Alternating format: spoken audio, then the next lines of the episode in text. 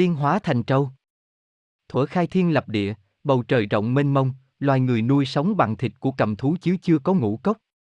Một hôm Ngọc Hoàng cho mở đại hội quần tiên, và phán rằng Nơi trần giới nếu loài người quen việc sanh sát loại thú cầm thì e sẽ sanh điều hung dữ, này ta muốn đem hột lúa gieo xuống trần gian cho loài người lấy đó nuôi thân khỏi phải điều chém giết. Vậy trong quần tiên, có ai sẵn sàng thi hành sứ mạng của ta? Ngọc Hoàng vừa dứt lời, thì tiên ông Kim Quang vui vẻ bước ra xin lãnh lệnh. Ngọc Hoàng liền trao cho tiên ông Kim Quang một túi hột lúa và năm túi cỏ, dặn rằng Xuống đến trần giới, Khanh hãy gieo giống lúa xuống trước, rồi mới gieo giống cỏ xuống sau, Khanh ráng mà lập công sẽ được thưởng, bằng trái lại thì sẽ bị trừng phạt nặng nề. Tiên ông Kim Quang lãnh lấy hai thứ hột giống cúi đầu bái tạ lui ra.